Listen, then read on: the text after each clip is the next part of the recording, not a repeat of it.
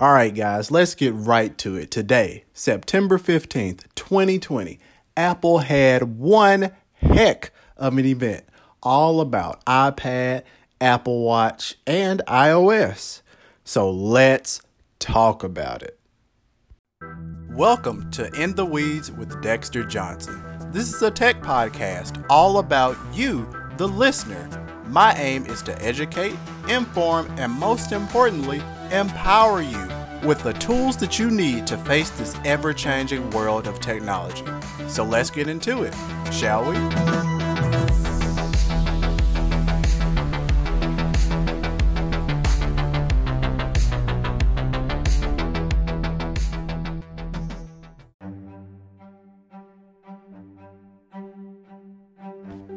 All right, guys. So, as you know, 2020 is one heck of a year. We've had this pandemic going on.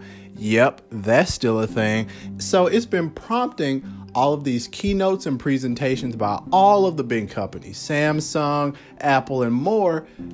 We've been doing those online, and honestly, they've been pretty darn good. So, CEO of Apple, Tim Cook, started us off and let us know that some of the first updates that they were going to be talking about today were about Apple Watch. So, of course, of course, the first update, the first talking point was about Watch OS 7. So, of course, if you've been following along in any of the beta channels or been looking at the internet in relation to Apple, people lose their freaking mind over every update that's happening throughout the summer leading up to the latest and greatest OS revision. So, WatchOS 7 is going to be getting a sleep tracking app, a hand washing app, and a VO2 max calculator, which can be indicative of overall health. So let's talk about Apple Watch Series 6, shall we?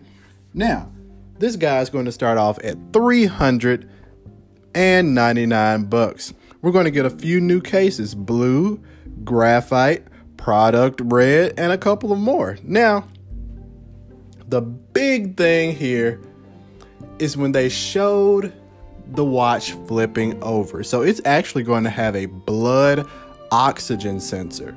So this is going to be partnered with three additional studies to kind of help things out.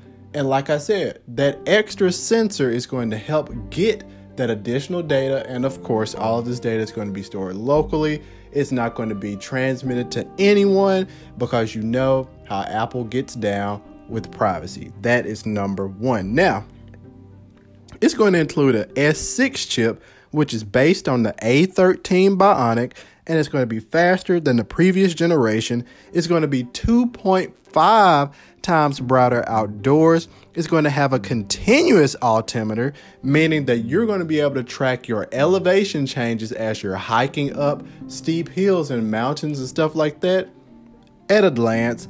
And of course, we're going to be getting brand new watch faces and brand new Apple Watch bands. Now,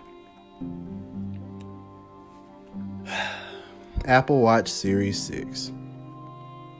Sounds sounds like a lot, right? It's the usual. It's the usual cascade of updates. This is more of a minor revision. Once again, starting out at 3.99. Now, typically you go into the Apple Watch app, you set that guy up and you're good to go. You have to have that iPhone.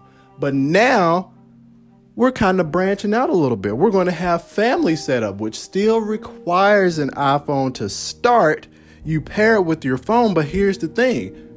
First and foremost, you can buy an Apple Watch now, give it to someone elderly in your family, give it to a kid. And heck, it's great because number one, you have to have the cellular model for this, and this is called family setup. You pair it with your phone, they have their own number, so therefore they can call certain people in a, in a communications list. They have, you can do auto lo- notifications for location, and they even have a school time mode. So that is all around family setup, kind of branching away from the phone, but once again, you still have to have an iPhone to do that initial setup. However, you can act completely independently without it. Moving on. Apple Watch SE. 279 bucks. So this you can basically look at the Apple Watch SE as an Apple Watch Series 5. It is very close. It has the S5 chip, the same larger display, the same accelerometer, gyroscope, etc. as the Apple Watch Series 6. Now Apple Watch Series 3 has been reduced once again to 199 bucks. Absolutely phenomenal. They're looking to go carbon neutral by 2030, and this is going to be one of the first Apple devices that does not come with a power brick. So, gotta talk about that. Gotta talk about that because here's the thing. I actually had a Twitter conversation with people about this. And for me, I'm an enfranchised Apple Watch user. I've had an Apple Watch since Series 0, since before they started giving them series numbers. I had the very first Apple Watch. Then I bought Series 3. Then I bought Series 5. Here's the thing for me, I don't care. I do not care about the power brick. But what about those new users? What about those new users? And basically, here's how I equated it. Let's just say you get a shiny new toy on Christmas. This, this, this has happened to us all, right? You've got a new truck, a new red, shiny fire truck. You press the button, nothing happens. It's Christmas, nothing is open. Up, oh, well, somebody is about to go to Walgreens, buy some batteries, and then bring it so that you can operate your stupid fire truck. And unfortunately, this is the same predicament that I feel like Apple is putting new users of this watch in. Now, of course, you can plug it into a computer, but it might be a little slower. You really don't know about the power delivery. So I feel like while this is a good thing, it might not be good for new users. And I feel like it should be some some type of check mark, some type of tick where you can select it and still get one if you need it. Now, of course, we got a couple new things. Apple Fitness Plus. Basically, this is going to turn your Apple Watch into a fitness subscription. So, we're going to be starting out at $9.99 a month or $79 a year, and you get three months free with the new watch, and it's going to be accessible to families. So, essentially, what you can do, you start this beautiful workout on your Apple Watch. It's going to be starting, you can throw it to your Apple TV, and it's going to be curated workouts with great fitness stars throughout the world. They're going to have playlists which are going to be booming through Apple Music. So look look at the ecosystem here. it's going to be beautiful. And here's the thing. I subscribe to Beachbody on demand and I'm sure lots of people like have Peloton and stuff like this. This is going to throw Apple directly into that mix. People that are paying that crazy, how much per month do we pay for a Peloton? Maybe like 40 or 50 bucks. Or like Beachbody on demand is 100 bucks a year. This is going to put workouts on your iPad, on your iPhone, on your Apple TV that are being tracked by your Apple Watch, all for one low price with the tie in of being able to export the playlist that you're listening to from into Apple Music and so so forth. I think this is pretty freaking cool. Now, you notice that I talked about that tie in, that tie in. So we have one new service, Apple Fitness Plus, but then you have that tie in to Apple Music. And it's all about the tie in. So let's go ahead and go to the next big thing. And probably, this is probably one of my favorite things that was announced today.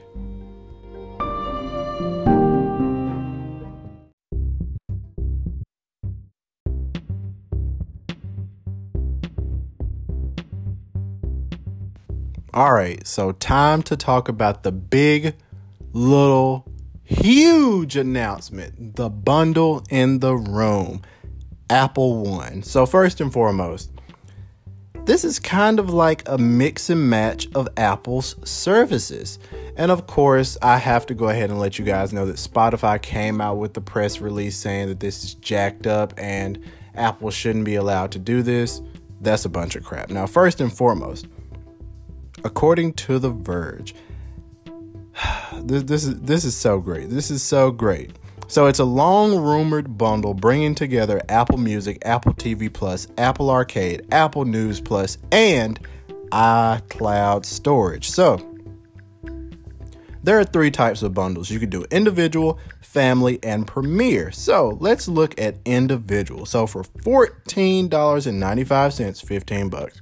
For 15 bucks a month, as an individual, you get Apple Music, Apple TV Plus, Apple Arcade, and 50 gigabytes of iCloud storage. Now, family is that same thing, but you get 200 gigabytes of iCloud storage. Then, for the Premier, for 30 bucks a month, you get music, TV, arcade, iCloud, News Plus, and Fitness Plus. So we go 15 for the individual, 20 for the family, and the same thing, and then 30 for the Premier. So to me, this is really, really cool. This is really, really cool because now I, I, do say, and I still stand by this, and most technology reviewers and analysts will say the same thing.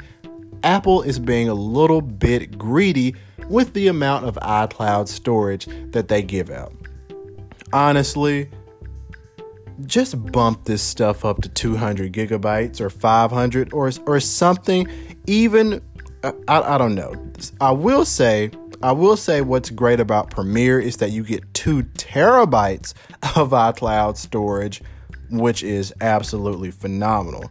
So, like I said, this whole ecosystem build out that Apple has been doing has been really, really good. It's a long time coming for Apple One to have some type of bundle, and I certainly think that it's going to pay off. At least they're hoping that it's going to pay off. So, moving on to the last part of the show iPad. So, they released an iPad 8th generation with updated specs from the last one for $329. Price remains the same and 299 educational discount. Now, iPad Air. Heck yeah, folks. Heck yeah.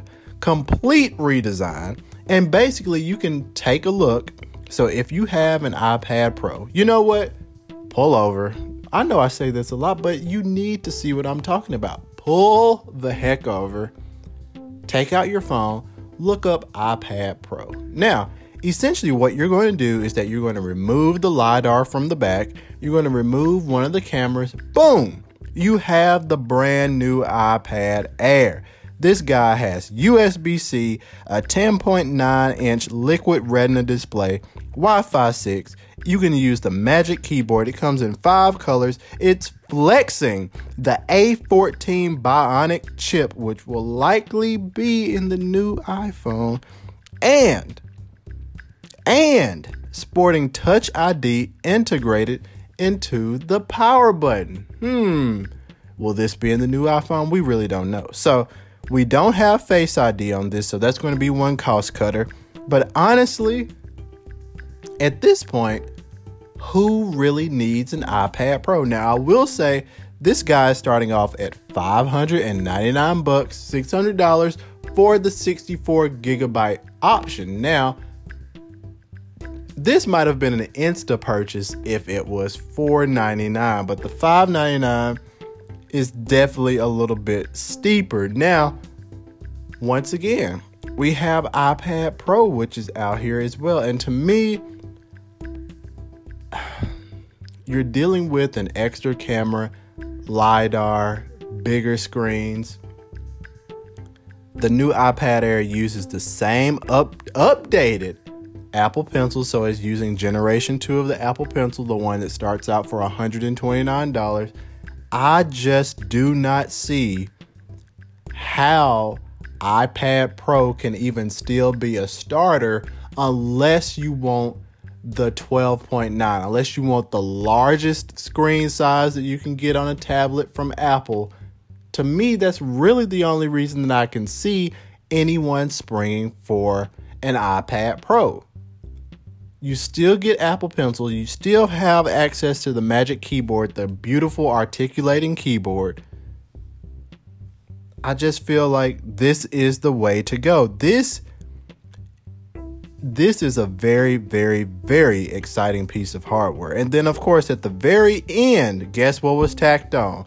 If you are listening to this podcast on September 16th, 2020, you're likely listening to it on an updated iOS device. Yep, iOS 14, iPad OS 14 dropping September 16th, 2020. Absolute madness. This is great. This is great. And honestly, all in all, this was a really, really solid event put on by Apple. It ran basically an hour and five minutes. They were in, they were out, they gave us the facts, they gave us lots of cool things. And what so here's the thing. I know that a lot of people when it comes to Apple events, they want the most amount of things ever. But here's the thing. And I tweeted about this. Sometimes you don't need a new Apple Watch every year. Sometimes you don't need a new iPad every year. This is to get people into the ecosystem because honestly, there's really no reason for anyone to upgrade their devices every year. And I think what Apple has built so far with the new iPad Air and Apple Watch Series 6 for people that maybe have like the Series 3 and they want to update, these are great. These are great options. And honestly, iOS 14 is going to breathe some life into these devices. Apple One is going to do excellent for creating new revenue streams for Apple. So, hmm, seems like a solid event to me. So, guys, what did you guys think about it? Tweet me at Dexter underscore Johnson. Let's keep the conversation rolling. And until next time, I'll holler at you. Thank you for listening to another episode of In the Weeds with Dexter Johnson. I'm hoping you're coming away more empowered, educated, and enthralled in the technological world. Be sure to tell a friend, share this episode, and follow me on Twitter at Dexter underscore Johnson. And most importantly, stay tuned for future episodes. Until next time.